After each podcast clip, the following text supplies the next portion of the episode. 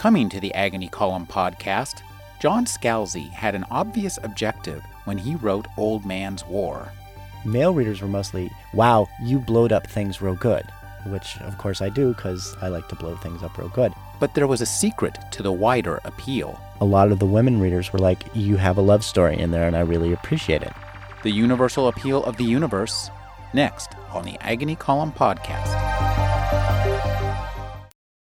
You're listening to Rick Kleffel, the Agony Column podcast. You can find additional reviews, interviews, print interviews, and book commentary five days a week at trashotron.com slash agony. Let me tell you of the worlds I've left behind. Earth, you know. Everyone knows it. It's the birthplace of humanity, although at this point not many consider it to be our home planet. Phoenix has had that job since the colonial union was created and became the guiding force for expanding and protecting our race in the universe. But you never forget where you came from. Being from Earth in this universe is like being a small town kid who gets on the bus, goes to the big city, and spends his entire afternoon gawking at all the tall buildings. Then he gets mugged for the crime of marveling at this strange new world which has such things in it, because the things in this town don't have much time or sympathy for the new kid, and they're happy to kill him for what he's got in his suitcase. The small town kid learns this fast because he can't go home again. I spent 75 years on Earth, living mostly in the same small Ohio town and sharing most of that life with the same woman. She died and stayed behind. I lived and I left. John Scalzi is a journalist whose blog, The Whatever, is one of the most popular sites on the internet. These writings have been collected in You're Not Fooling Anyone when you take your laptop to the coffee shop, Scalzi on Writing. He's also the author of the nonfiction works that include The Rough Guide to Sci Fi Movies, The Rough Guide to the Universe, and The Rough Guide to Money Online. His debut novel, Old Man's War, was nominated for science fiction's prestigious Hugo Award. His other science fiction novels include Agent to the Stars, The Android's Dream, and The Ghost Brigades. His new novel is The Last Colony. Welcome to the program, John. Thank you. I'm glad to be here. John, you started out as a journalist tell us a little bit. And you had a syndicated column. This is a pretty big deal in the writing world. Yes, the syndicated column was actually very interesting. I started off as a movie critic, and a couple years in, I decided to bluff my editor and tell him that I had a job somewhere else and that if he wanted me to stay, he had to give me a, a column as well. He took the bait, which was good because I was a total bluff. And if he had said, no, good luck to you in your future endeavors, I would have been I would have been doomed. So that was sort of exciting. But yes, it was a big deal because at the time I had a column, I was like 24 years old, and so I was I was very young to to be in that particular position. Uh, unfortunately, I've gone back in time and and looked at the columns, and uh, uh, you can tell I was 24 when I was writing them. So, so what was your column about? Was it like was it the newspaper equivalent of a blog? Indeed, it was. the The whole idea of it was um, me basically writing on whatever I wanted to. This was back in the early 90s, and there was a panic among the newspapers about whether or not uh, that whole Generation X would uh, be reading the newspapers when they got older.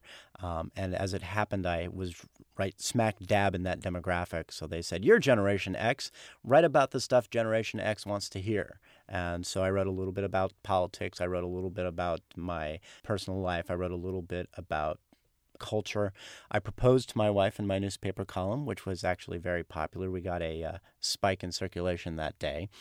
So you know, did did all those sorts of things, and so yes, it was very much a proto whatever. And in fact, the reason I started writing the whatever back in 1998 was that I was no longer writing for newspapers, and I wanted one day to be able to get back to that uh, field.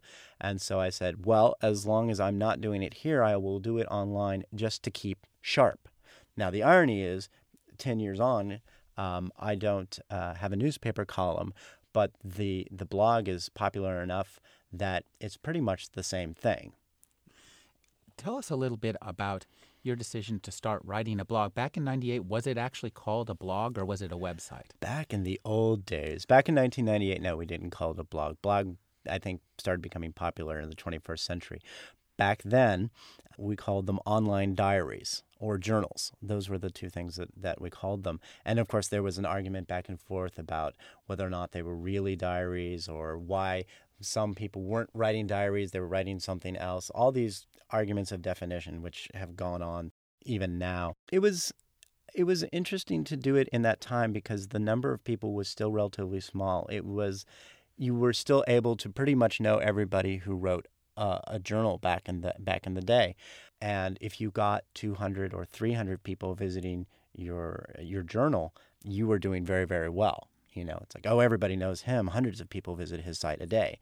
Now, of course, these days where you have someone like Instapundit or Daily Kos who get half a million people visiting on a daily basis or 200,000, um, these little numbers don't seem to add up to much. But in the early days, it was all very exciting. It was the, the you know the idea of a little bit of the pioneering spirit, and of course, we didn't know that this was going to become the thing that it became. It was a bunch of geeks sitting there typing about their cats, you know, or whatever else was coming to, uh, off the top of their mind. It, it's still pretty much the same thing, but the the cultural phenomenon that it became was years in the future, and it was, like I said, just a small community of enthusiasts. It wasn't that different, I would suppose, than ham radio was in the 1930s or 40s. You know, a bunch of people just wiggling the dial, seeing if they could pick up someone from Tampa.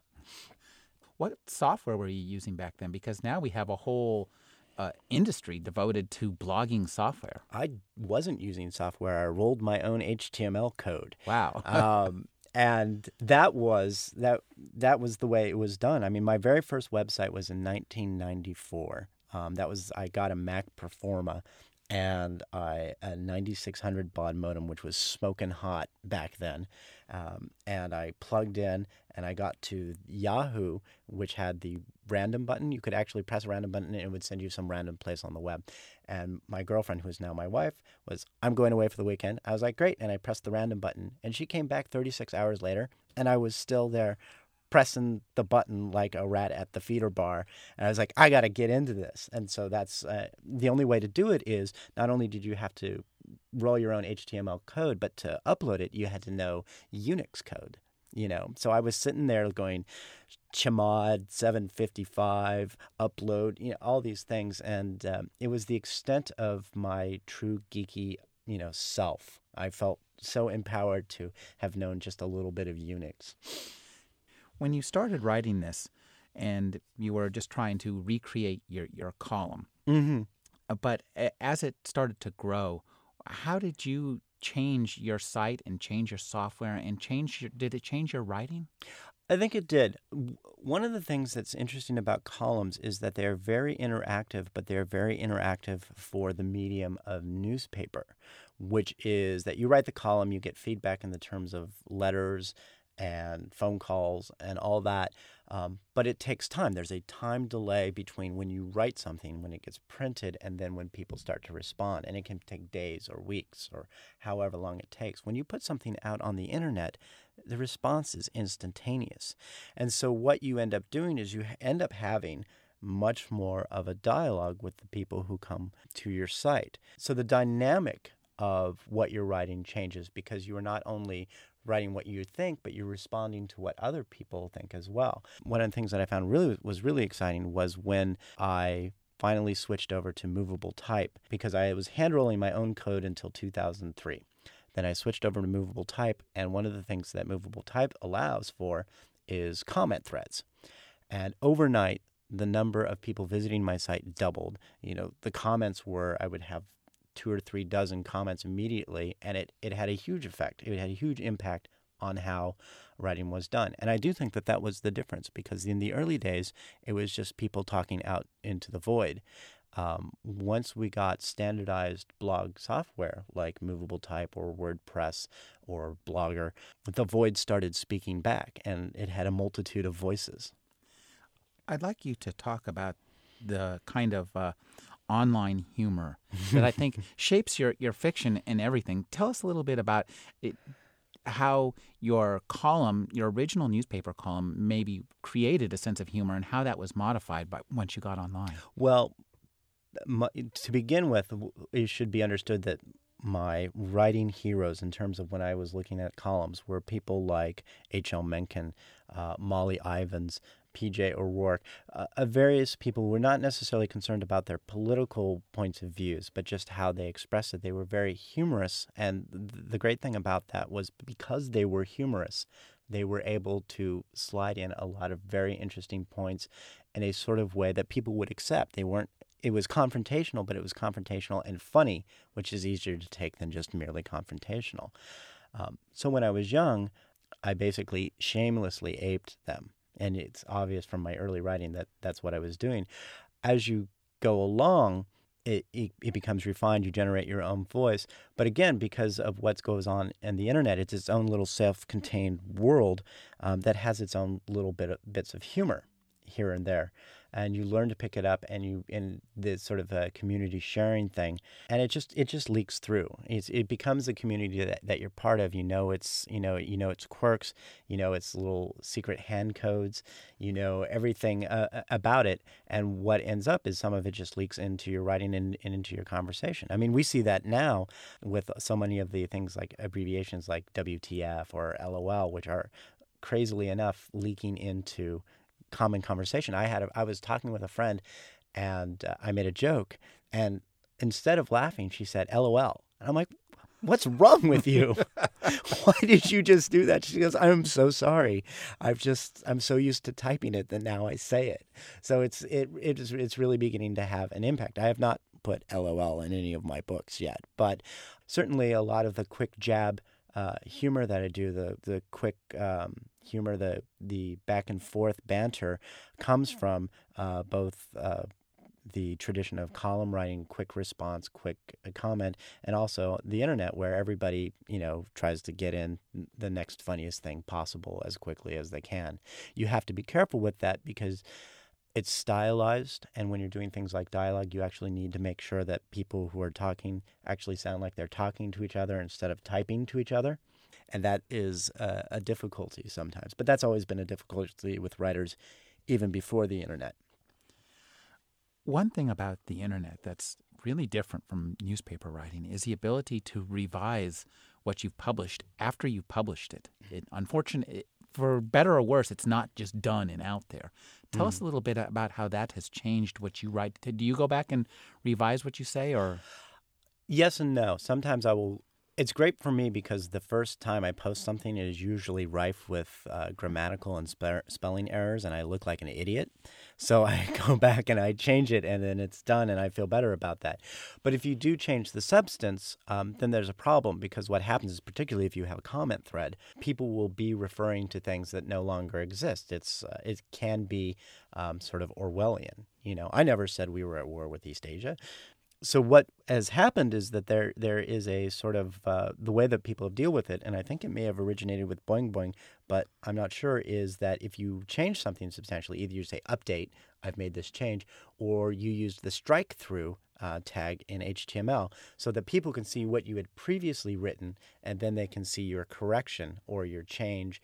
And now, of course, people will use that for ironic intent, where they will say something sort of outrageous and they'll strike through, and then they'll say something much more moderate. You know, it's like, oh, I've changed this. And this actually goes back to in the early days, if you were on a uh, BBS, right? and you uh, wanted you were typing something and you had to backspace. Well, if you backspaced, it wouldn't actually show up. It would show would be a caret sign and an H, right?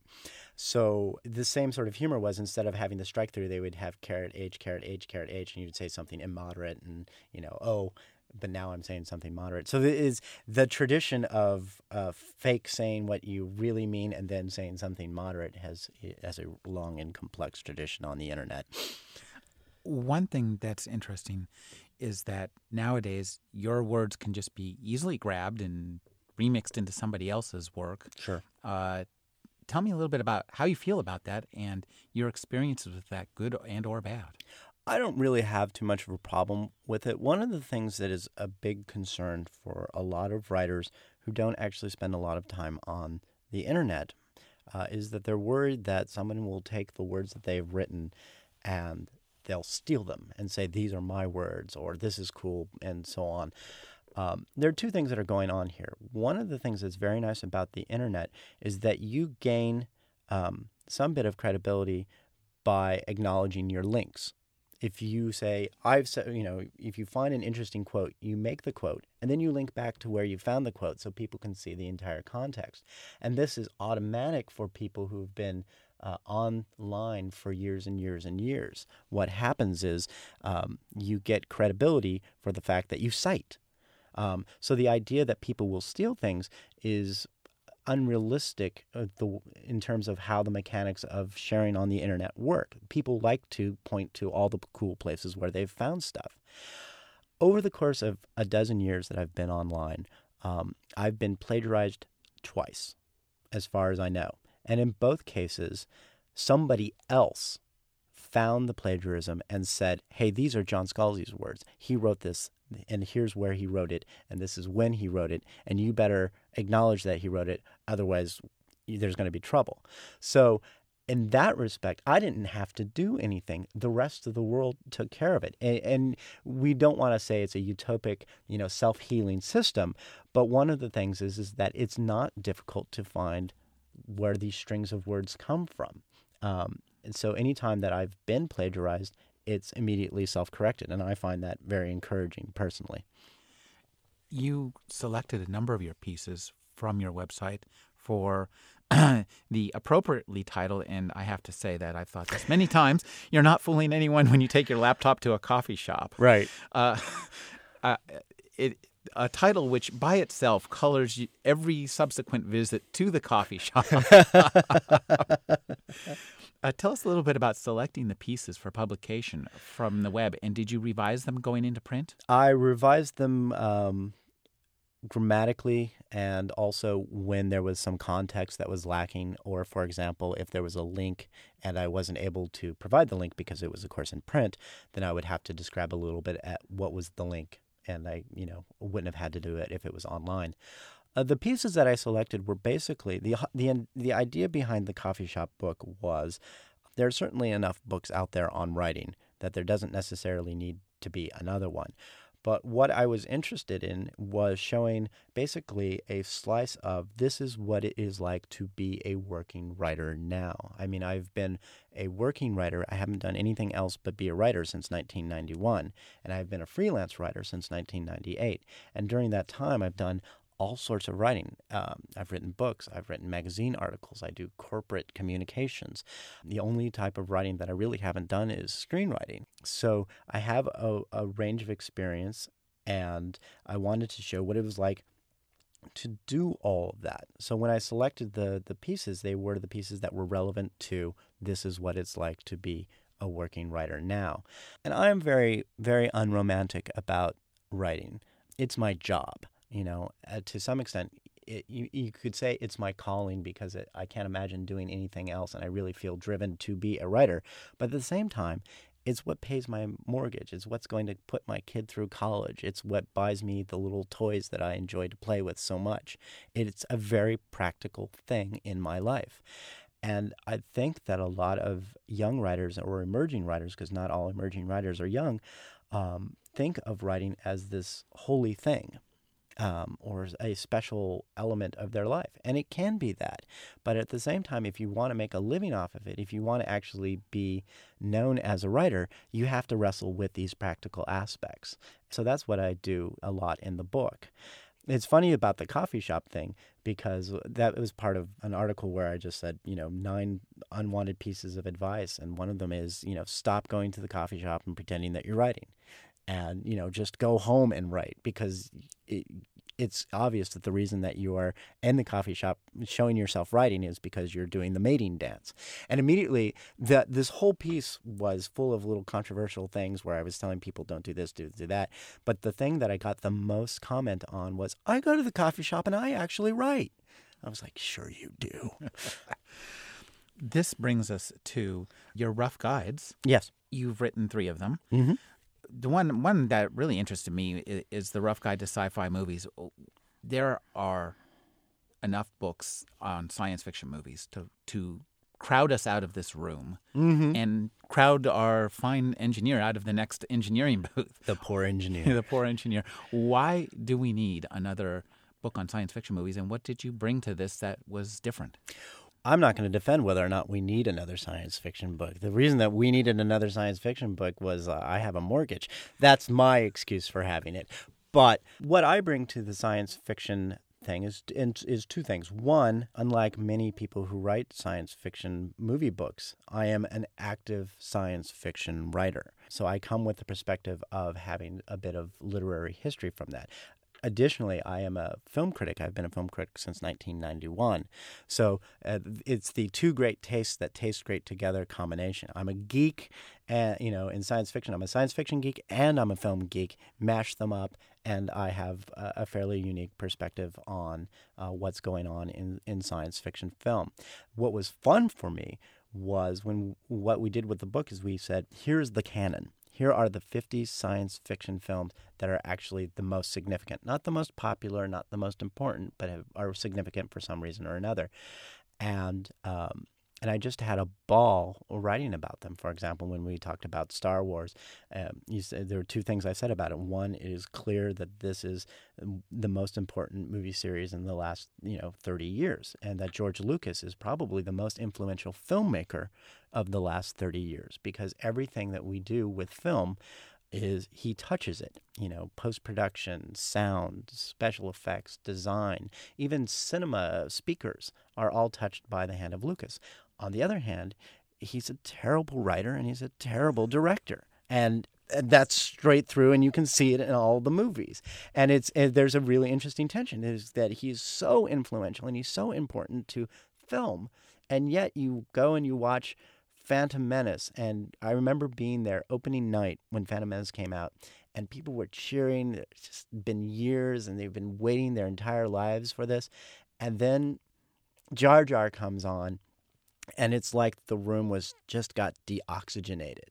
You know, it's like it was it was fascinating. But um, so you know, it, it's good to have that sort of perspective, and I think that that's what we bring to the book.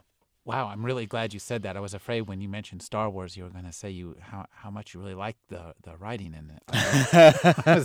I didn't know what I was going to have to say because I like the writing in Empire, which has Lawrence, Lawrence Kasdan and Leigh Brackett, you know, who were, were fabulous, fabulous and writers. Leigh Brackett's actually a genre fiction writer, and from... genre, genre fiction writer from from way back. Way and back. she not only did science fiction, but she also did mystery. I mean, there was a woman who could write dialogue. Yes. yes. I'm curious about your online money book. Mm-hmm. There's a story there. Tell us what what happened to you to to inspire this. Uh, well, that was a, a situation where my my editor, my agent, was talking to Rough Guides, and uh, Rough Guides had had a very successful internet book, um, Rough Guide to the Internet, which had sold like a million copies, and they wanted to extend that particular brand. And they said, "Well, online money seems popular. This is in 1999, and they, he said, "Do you know anybody?" And my my uh, agent Robert Shepard said, "Well, as a matter of fact, I know someone who's very versed in online stuff." And he calls me up and says, "Do you want to do this?" And I was like, "Oh, absolutely." And so he said, "Great, the gig's yours." So that was easy. Then I hung up and I looked at my wife and said, "I have to go to the bookstore and buy a whole bunch of books on finance." Um, so I basically taught myself finance in three months and um, all the all the online stuff. Now, the book was published in uh, November of 2000, and they put me on my very first book tour. And the way that they figured it is, well, we will do your tour the week after the the presidential election because there will be a news vacuum there. You know, they'll be wanting to talk to you for lot, lot, lots a long time. And of course, two things happened. One, when the book came out, the internet bubble was collapsing, so no one wanted to put money online anywhere, even you know for banking. And then, of course, the the U.S. election strangely contested, and um, so I would go to these places for the interviews, and they're like, "Sorry, we just don't. We, we have no time for you." So it was it was basically a disaster. The book um, sold maybe six thousand copies, and uh, it was just a horrible, horrible flop. But the the bright side of that was Rough Guides didn't blame me. They were like, "Well, the election. What can you do?" Um, and then they hired me to write the Rough Guide to the Universe, which was an astronomy book, which I was actually qualified to do somewhat, uh, and which I just had a ball writing, and which has done very well for them you've you're best known these days for your fabulous science fiction. Thank I, I think you're just writing some the most superb science fiction out there, and but you're strangely absent from science fiction magazines. The usual uh, clamoring up point is is through the science fiction magazines. Right. Um, why did you eschew the periodical world? Uh, to be quite honest, and this is a horrible fact, which is that I can't be bothered to buy stamps. And uh, frankly, in order to submit to the three major science fiction magazines, uh, you have to you have to print out your, your your text and then you have to mail it off and you have to submit it. I don't own a printer. I haven't printed anything out since 2002. I don't, you know, I very rarely buy stamps. Uh, the submission process for me for these science fiction magazines which is such I didn't want to bother. Quite honestly, the the first time I sold a science fiction story, I specifically sold it to Strange Horizons. This is back in 2001. It was a very short piece. It didn't back in the day when Strange Horizons magazine didn't qualify as a a, a actual publication for uh, professional sales, and I sold it to them specifically because I could submit it through email. After I won the Campbell I was talking with one of the editors for it was the editor for Asimov. Uh, could you explain what the Campbell Award is? Campbell Award is for best new writer in science fiction. I won it last year, mostly on the strength of Old Man's War, which was of course also nominated for the Hugo. So I won the Campbell Award, uh, which is given out by Dell Magazines, which publishes Asimov and uh, Analog and I was talking to the editor of, of Analog, and he was saying, "Well, you should you should really submit a story to us because we would like to see it, and we think it would go really well for our magazine." I was like, "I would, but you, I just I can't be bothered to print out a story." And he looked at me like I was literally an alien. But it, it's it's quite honest. Uh, uh, nothing, almost nothing that I do, I, I, I have printed out. I send all my manuscripts electronically. Um, when I sub- when I do submit stories, one of the places that I do actually uh, send short stories now is Subterranean Magazine, because I can submit electronically. It's it's really a, a, gatekeeper for me, and it's weird to be on that side of the of the gate, but there I am, and it's worked for me. Let's talk a little bit about Subterranean Press. They're yep. a small press publisher. Mm-hmm. Uh, Bill Schafer's the the publisher. Right. Um, they published your laptop book. They also published Agent to the Stars. Yes. Tell us a little bit about how that book came to be a book and where it first came to life. Okay. Back in 1997, I was going to go back to my 10th year high school reunion. Uh, and when I was in high school, I had the reputation of, oh, he's the dude who writes the stories. And so I knew that if I went back uh, to my 10th year reunion and I hadn't written a novel, they would uh, basically fall on me and tear me apart because that's what my teenage friends would do. Uh, and so I decided that now is the time to write a novel. I haven't hadn't written one before, and so I decided that what I was going to do is just take all the pressure off me and say this novel is a practice novel. I'm not really going to try to sell it. I'm not going to uh, write a topic that is of great importance to me. I'm just going to have fun with it. Because one of the things that I find people do is they say, I'm going to write a novel, and they decide to write it, and they pick a very important topic to them. And they don't have the skills to communicate that topic for the same reason why the first time you pick up a bat and hit a ball, you're not ready to play in the World Series. And so I picked a topic that meant very little to me, which the aliens come from outer space and decide to seek Hollywood representation to uh, acquaint themselves with humanity. And I had a ball writing it. And when, when I was done with it, uh, rather than sell it, I just put it up on my website um, as a free sample. You know, and I said to people, if you like it, send me a dollar. It's shareware. Between 1999, which is when I put it up, and 2004, when I told people to stop sending me money, I made about $4,000 from it because people just sending me a dollar or two dollars and saying, I really enjoyed that. Thanks for the read. Well, Old Man's War comes out, and Bill Schafer comes looking because Bill Schafer is pretty much committed to finding young writers and locking them in to doing uh, stuff for him. And he saw that there was an entire novel there. And he said, if you're not doing anything with that, I would love to put that out as a limited edition. And my response to him was, I would be happy to do that on the condition that you allow the electronic text to remain up because it was my free sample. If people go, well, I don't know if I want to commit to actually buying one of his books, it's like, fine, read this novel, and if you like it, then you'll know you'll like the other novels. And not only was Bill happy with that idea. It was something that he saw as a way to get people to buy the the published book because he was doing a limited edition and if people really liked reading it online if they were going to basically make their eyeballs bleed reading an entire novel online then it was likely that they would commit to actually buying a, a hardcover edition of it and Hugh was absolutely correct. It was it was a great uh, advertisement for the published book. We sold 1,500 copies. We had a 1,500 run, limited edition, and we sold it out in I think about six months, which was very good for at the time still a complete unknown uh, novelist. I wonder.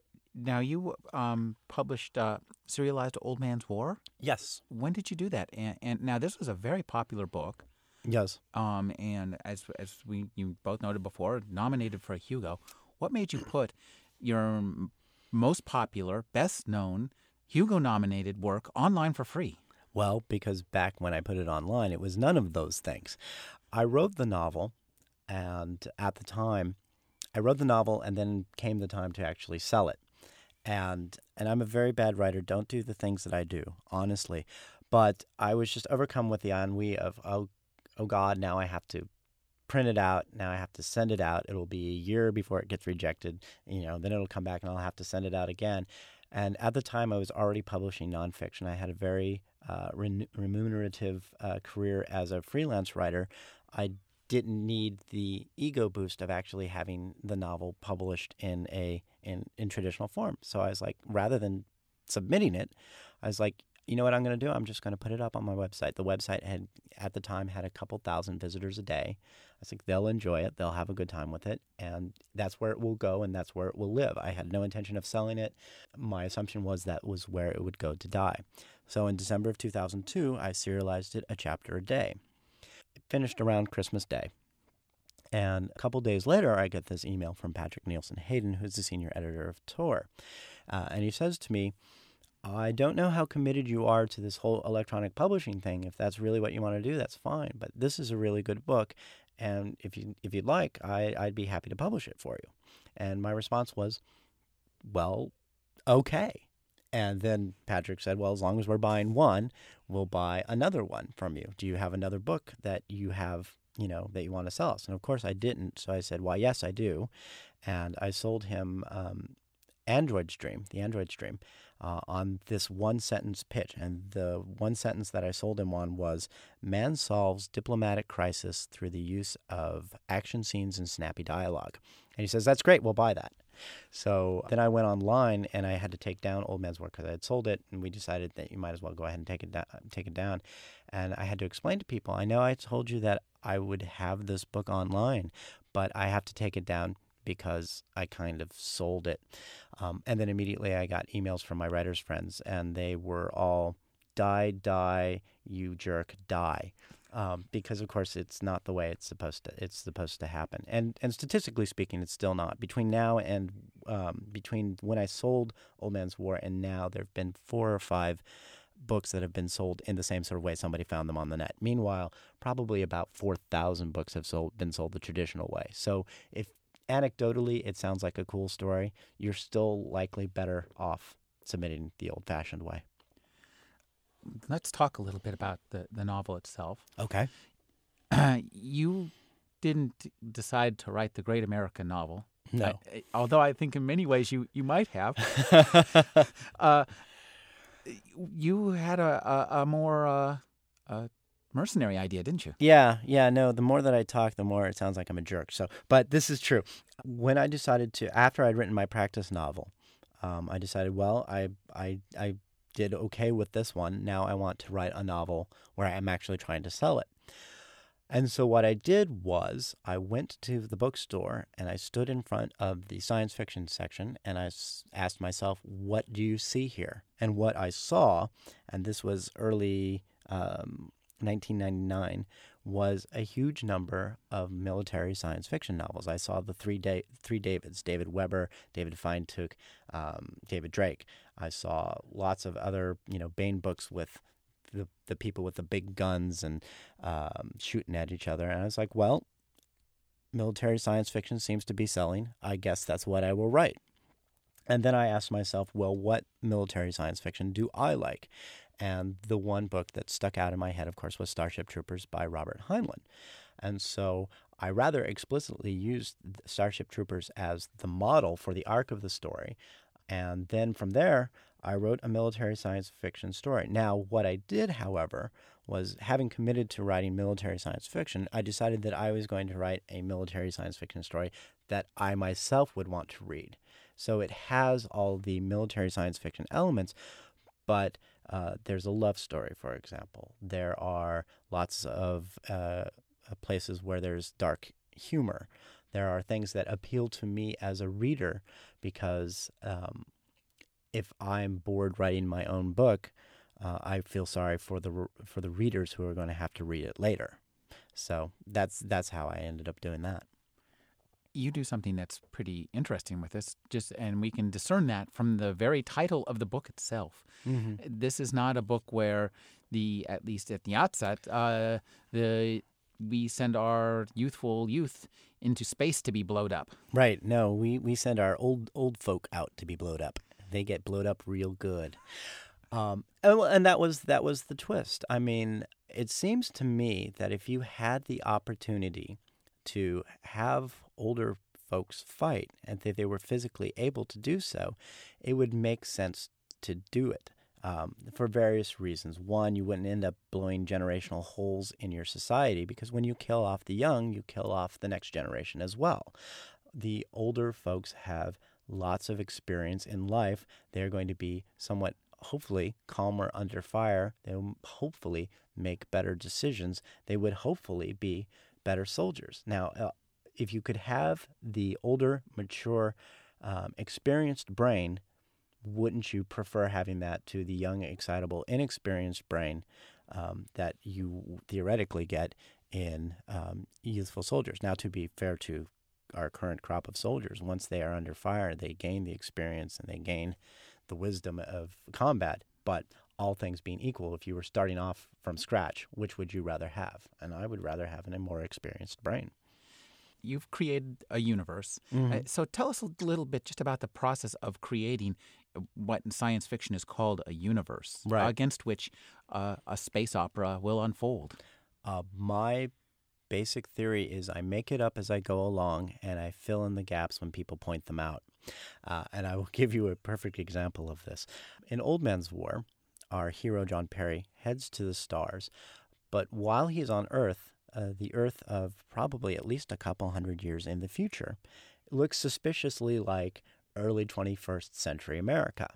And so the book comes out, and people start saying to me, thinking, hey, this is a good book, but what has happened to the earth? Why has there been arrested development? Because 200 years ago, you know, the eight, early 18th or 19th century looks absolutely nothing like the early 21st century. Um, and so it would make no sense that the early 21st century would, or 200 years from now, would look like now. Um, and I had had no good reason for that. I did that primarily because I was lazy. Um, but I said to people, you know, I have an excellent, an excellent reason why I did that. And in the Ghost Brigades, we learned that there is, in fact, a reason why innovation has been uh, retarded here on uh, here on Earth. There's a very specific reason, which of course you'll have to read the book to find out. But the reason that that happened, and which becomes actually a central theme in the Last Colony, which is the third book in this in the series, um, it happened because uh, somebody pointed out gosh, your world seems awfully like ours. How are you going to get yourself out of that one? Um, and so this is how universe building works for me. The other thing that I do a lot of, frankly, is I intentionally leave a lot of spaces on the map completely blank. And the reason I do that is one, for future books, and I have something else to explore. But the other thing is, um, when you write a book, you're you're having a relationship with your reader. You don't know it, uh, but you do. And what the reader brings to the story is their own imagination. And you want to give them places where you allow them free play. You allow them to speculate what's going on in your universe. Uh, because what happens with that is that it gets them so much more engaged than if everything is just detailed and cataloged down to the last alien species. That's my opinion. Anyway, that's the way that I read. Um, so I intentionally leave a lot of things blank in my universe because I want the readers to explore, and then I want myself to be able to explore later and not have to uh, have the experience of writing myself into a corner. Your universe, uh, the the way the army is fought is there's two different kinds of soldiers. There's the colonial defense forces, and Right. then there's the special forces. Right. And they they have some significant differences. And I wonder if you care to discuss the differences. You created the special forces in Old Man's War, but Mm-hmm. you didn't really explore them. So tell us a little bit about uh, what how you set things up originally, and then what you did next. Right. Well, the reason I set up the um, special forces, special forces are basically they're grown-up children warriors. They're they're cultivated in vats, and they become they're bred as adults. They become conscious with fully adult bodies, um, and from ba- day one they are trained to fight. Um, and they're called ghost brigades because they're taken from uh, the genetics of people who have signed up for the regular civil defense forces, but who have died before they could be become real soldiers. There, were- the reason I made them uh, in Old Man's War was because they ser- served a purpose in the plot for John Perry, who is the main character. But the more that I spent time with them, I'm, the more I realized that they were interesting in their own right. Because what you end up doing was when you create these um, instant soldiers, you have an opportunity to make them be really um amoral, for example, or they can do the things that someone who has had 70 years worth of lifetime would morally object to. And they wouldn't morally object to it because they're three weeks old or they're six months old. Um, and so in Ghost Brigades, we spend time with with these special forces and we look at how they approach their job. And what's really interesting for me um, is that they understand that they are made to do the dirty work of the colonial union, that they are doing the jobs that everybody else has moral issues with. For example, um, there's a there's a very big scene right in the middle of the Ghost Brigades where they basically do an unspeakable act, and it has to be done, and and nobody else will touch it. And what's really interesting is that, in, in fact, these child warriors have morals and they have ethics and they understand what it is that they're being made to do. That brings to mind uh, something that I think is really interesting in the way you write science fiction. I- wonder if you care to talk about designing alien races so that they can, so that their physiology, biology, sociology becomes a plot point. Right. And you do this really well. You've done it a few times, and it makes your books exciting, and it really gets you involved in the science fiction aspect of it. Right. Well, again, this is a matter of making things up as as I go along. Particularly in the Ghost Brigades, there's there's a character who I designed to be there in the opening. He was going to be in the first act, and that's all he was going to do. He was there to advance exposition.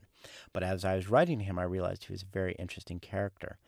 Um, and so later on in the book, I needed someone else to do um, more exposition. I brought him back in again and again and again. And as it turns out, at the end of the book, this character who was really meant to be, is alien character was really meant to be a walk on character because of uh, how I ended up creating his species, becomes the moral center of this book. He becomes the person who tells the protagonist, you have to make your own individual choices.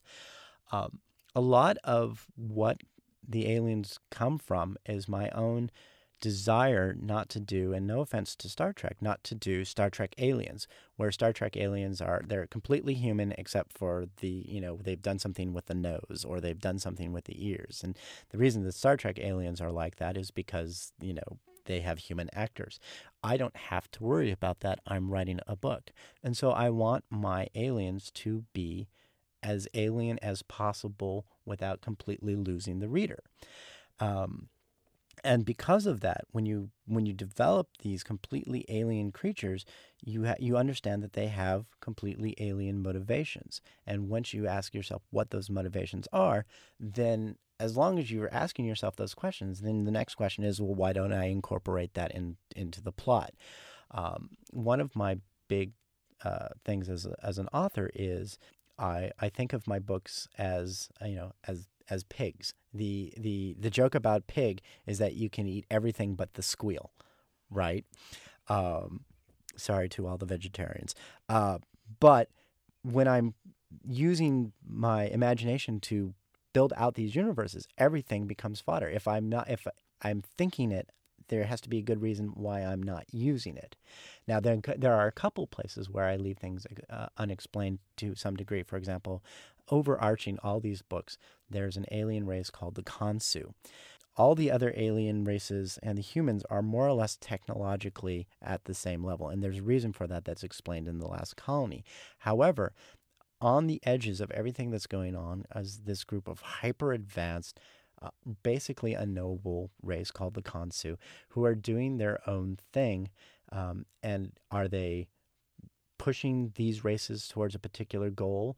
Are they um, interested mainly because they see us as entertainment, or is there something uh, deeper that's going on? They exist on the edges.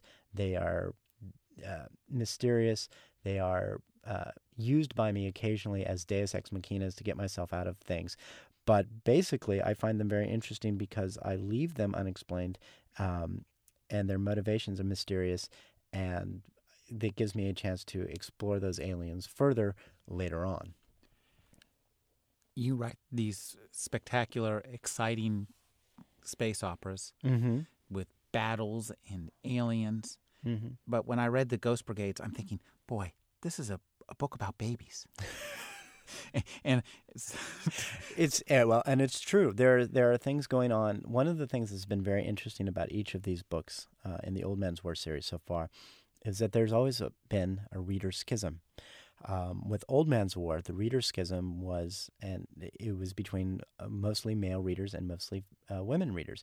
And the male readers were mostly, "Wow, you blowed up things real good," which of course I do because I like to blow things up real good um, a lot of the women readers were like, "You have a love story in there, and I really ap- appreciate it." And now, you know, one doesn't want to say that it's all boys, all girls, because of course there's lots of uh, a cross connect between that. And uh, I'm a male, and I wrote the love story in there, but there's a schism there with Ghost Brigades. The schism is not male female. The schism is parent not parent. And the people who are parents are apparently affected a lot more uh, through the Ghost Brigades than the people who aren't, because there's uh, questions of uh, the the Ghost Brigades themselves, the Special Forces are children in and of themselves. Uh, children play a critical part in the plot. You know, they come again and again and again uh, over the course of the story. So yeah, I mean that they they do play an important role, and it's important to have that stuff in there. You want to have people be able to enjoy it on multiple levels. And again, this goes back to uh, as a reader, I want that stuff in there because I want to I want to be entertained by my own writing. And if you all you have are explosions and great battle scenes, that's fun. Don't get me wrong, the Android's Dream is mostly just battle scenes and people running around, for example. But with these books, there are there are opportunities to explore some deeper themes even as you're just pulling people through the story. You know, keep them entertained but also give them something to chew on on a higher level your novels all feature uh, the Old Man's War novels all feature this great device called the Brain Pal. Mm-hmm. Y- you give us a. I'm wondering, Thomas Disch, fun with your new head. was that was was that some of the inspiration in Old Man's War? There's a sequence where you get kind of the instructions for Brain Pal. Oh no, the the uh, sequence for instructions for Brain Pal is based entirely on the fact that um, um, one of my day jobs is doing marketing. Uh, and so I wanted to be able to incorporate uh, some of that marketing experience into uh, to the science fiction thing. So I, I wrote this little brochure, "Your New Body," you know, welcome, and um, that was that was just me having fun with another one of one of my gigs. So that's that's basically where that came from. But the brain pal is is a really interesting thing. It's of course a computer that resides in people's brains, um, and what's really interesting is the reaction that the the um, folks who have it installed to their heads into their heads have to it. They're not entirely uh, thrilled about having this voice inside of their head. If you go into the book, the things that they name their brain pals are usually something profane and just what is this blankety blank thing inside of uh, inside of my head. I personally wouldn't want to have a brain pal. I mean, it's a great concept, but I'm worried that it wouldn't be secure and that there would be Russian Viagra spam in my brain 24 hours a day. Um, and so that's so no brain pal for me personally. In much the same way that I refused to get a cell phone until after I had left the corporate world. Right.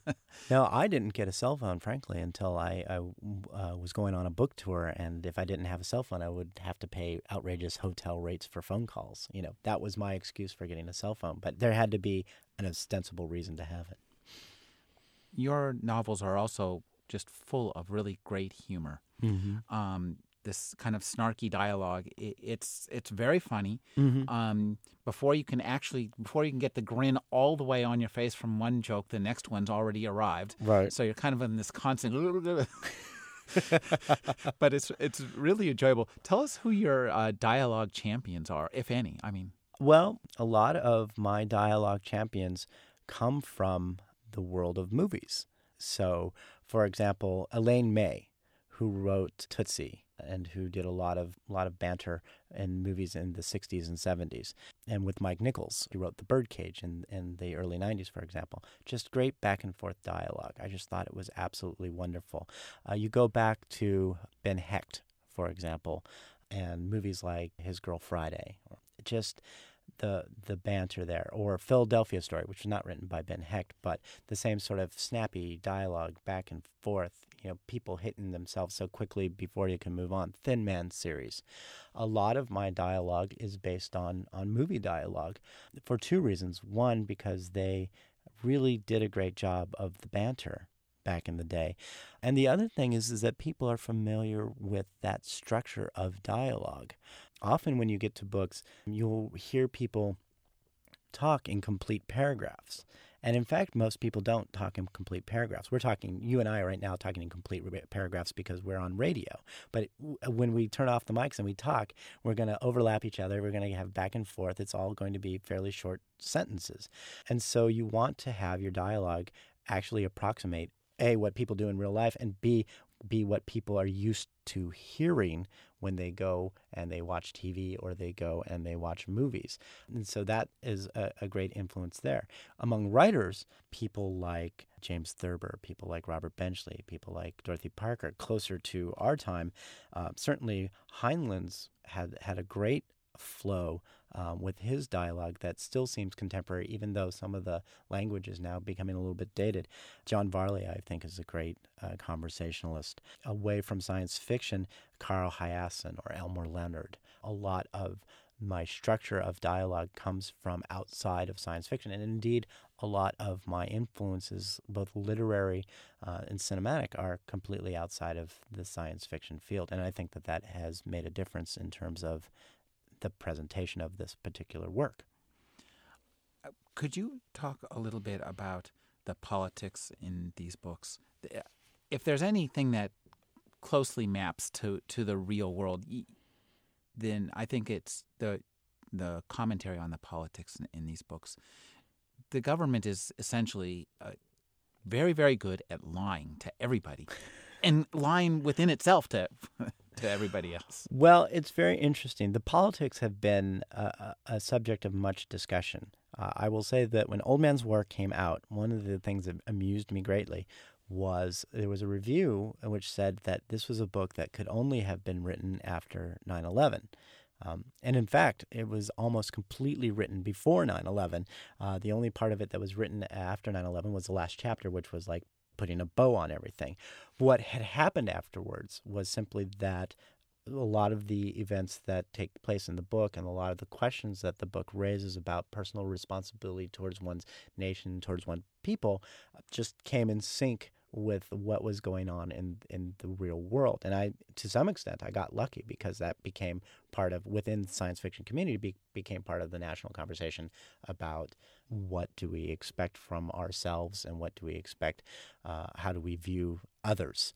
The politics I've been I've been very careful in one sense to not try to make my own personal politics, which if you've ever been on my website, you know I have them. I have personal politics, and they're not necessarily particularly friendly to the current administration. But at the same time, I have a very large number of conservative readers.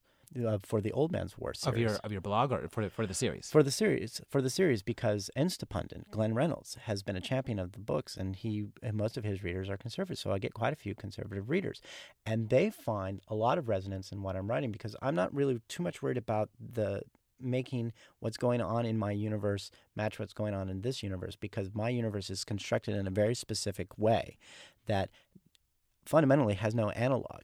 But what does have analog in the current world is how people respond to their situation and what they find important at, at their heart. There, these are political books to the to the extent that everybody involved has to make choices about the universe in which they live and how they're going to respond to events that are going on. One of the things that is absolutely true, you're correct that the colonial union is their primary concern is keeping humanity alive. And they're because of that, they're willing to do things that are not necessarily truthful or they're willing to withhold information uh, in order to achieve an objective that they think is important. Now, the question becomes is the colonial union, the colonial union is without a doubt authoritarian. But the question is in this universe, is an authoritarian universe, or is this authoritarian government what is needed to keep humanity alive? And I personally leave that answer blank. I don't answer it. John Perry makes some decisions about it, but me as the author, uh, I leave that blank and want the uh, the readers to talk about it because I can see an argument either way. Now, personally speaking, if you ask me if I would want to live in a universe with the colonial union, I would be able to tell you yes or no. But the answer would pretty much be no. But I think that what's important is that you can argue both ways, and you can make a very cogent argument both ways that this sort of government is actually needed. And the interest, and that's where there's an analog in this world that there are enough people who can make an argument that they feel we need a more author- authoritarian government. We need something like, for example, a unitary executive because times now require it. And whether they do or not, whether it's true or not, is an entirely separate thing, but it is part of the national conversation. One thing I really liked about The Last Colony was, and in fact, all of these books, these books are really stripped down. They're lean and mean. Mm-hmm. Uh, I'm wondering, do they start out bigger or do they do they start out small? You... They pretty much start out the way you read them. Over the course of the three books in the series, there's been maybe an entire page worth of edits. Wow. Do you do you do a lot of revi- revision to get to that point? No. What I end up doing is I do what I call a fractal draft, um, which when there's something that uh, changes in, I write something and I need to go back and change, I'll make that change at the time. So what ends up is um, I don't make a first draft and then a second draft and a third draft. I end up writing, saying, oh, I need to change this, changing it on the spot, and then moving forward. So what we end up with is technically a first draft, but it has been constantly revised as you go along. And I think this makes sense because the reason that you had first drafts and second drafts and third drafts was an artifact of how you had to write when you had a typewriter or when you had longhand. Um, you couldn't just go back and change on the fly and just incorporate in. You had to go and have the complete work. With computers, you are very easily able to go back and make changes as you go along. Um, and so that's what I do. I've, I've never not written on a computer. So I've always this is the always the way I did it. When I was in high school, I had to turn in papers where the the teacher said, "I want to see the first draft." So I would write the paper, and then I would go back and I would write a really crappy first draft. That you know, so I ended up writing the sec- the first draft afterwards simply because she made me write one, and I've never writ- I've never written more than one draft. But again, that's because the nature of how you can use computers changes the way that you can write. I personally can't imagine writing not using a computer. I think of what people had to do back in the old days. They would like put, you know, they would tape new lines of dialogue over old lines of dialogue. They would have these pages that would have lines and lines on top of lines taped on each other. It's just madness. I, I it drives. I just go. A blank wall comes down trying to imagine me trying to write like that. Uh, I am I'm a product of the computer age. There's no doubt about that. I'm wondering if you could tell me what you think the appeal of space opera is to a large audience, to a world that largely doesn't really have, isn't in space and isn't going there soon. I think the appeal is that it's one, it's fun. To go back to Star Wars, one of the reasons that Star Wars was so huge in 1977 was that it had these big, beautiful battles, these wonderful special effects, just this huge imagination.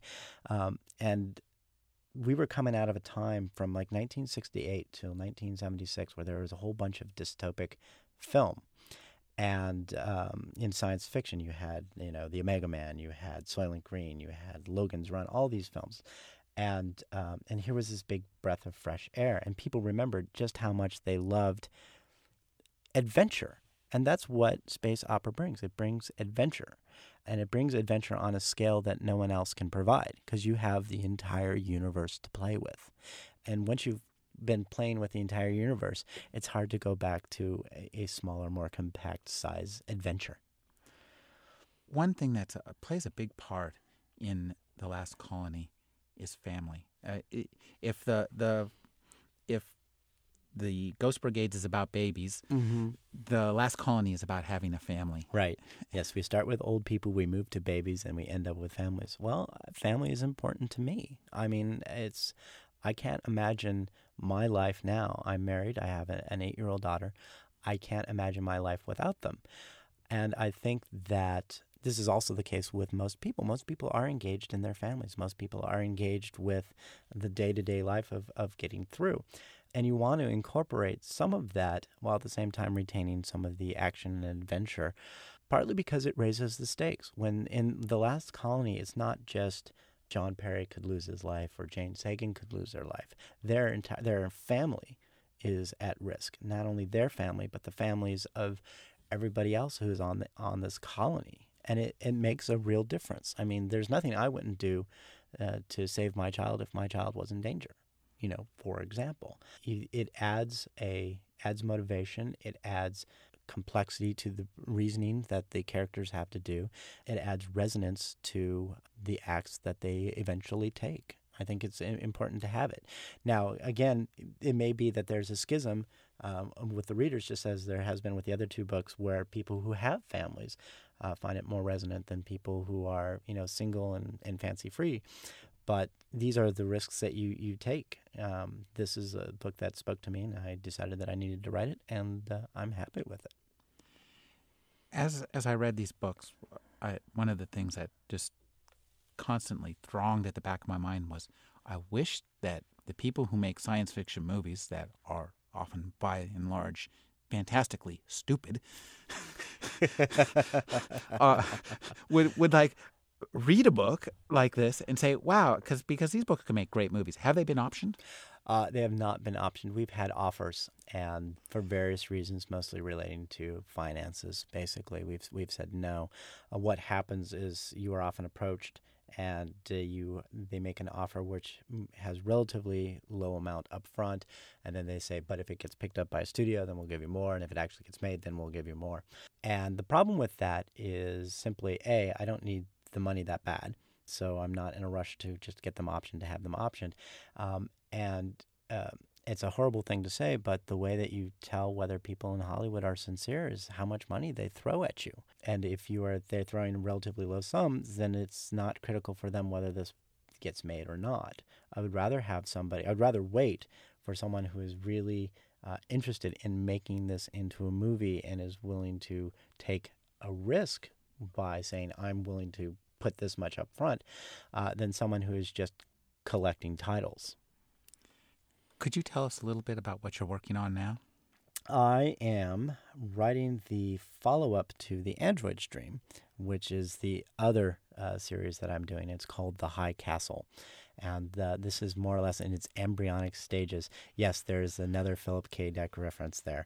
And I like this series a lot because the Ghost Brigades has a lot of deeper themes running in it. The Android's Dream series is mostly just having fun. Uh, the way that I, I explained it to my to uh, the marketing folks is like if Carl Hiaasen uh, wrote science fiction, this would be sort of like what he write would would write. and uh, so this current the first book, of course, had um, the very first chapter had another a man trying to kill an alien diplomat through flatulence, which was a, a lot of fun to write, um, and which was a, a lot of fun to read too because it was just it was a James Bond opening, got people going. This book, The High Castle, starts off with multiple simultaneous uh, attempted political assassinations on a golf course, like you do. Sounds like natural to me. Don't give anybody any ideas. Oh, no, no, no, no, no, no. We've been speaking with John Scalzi. His new novel is The Last Colony. Thank you for joining me, John. Thank you. It was great to be here. You're listening to Rick Kleffel, the Agony Column podcast. You can find additional reviews, interviews, print interviews, and book commentary five days a week at trashotron.com slash agony.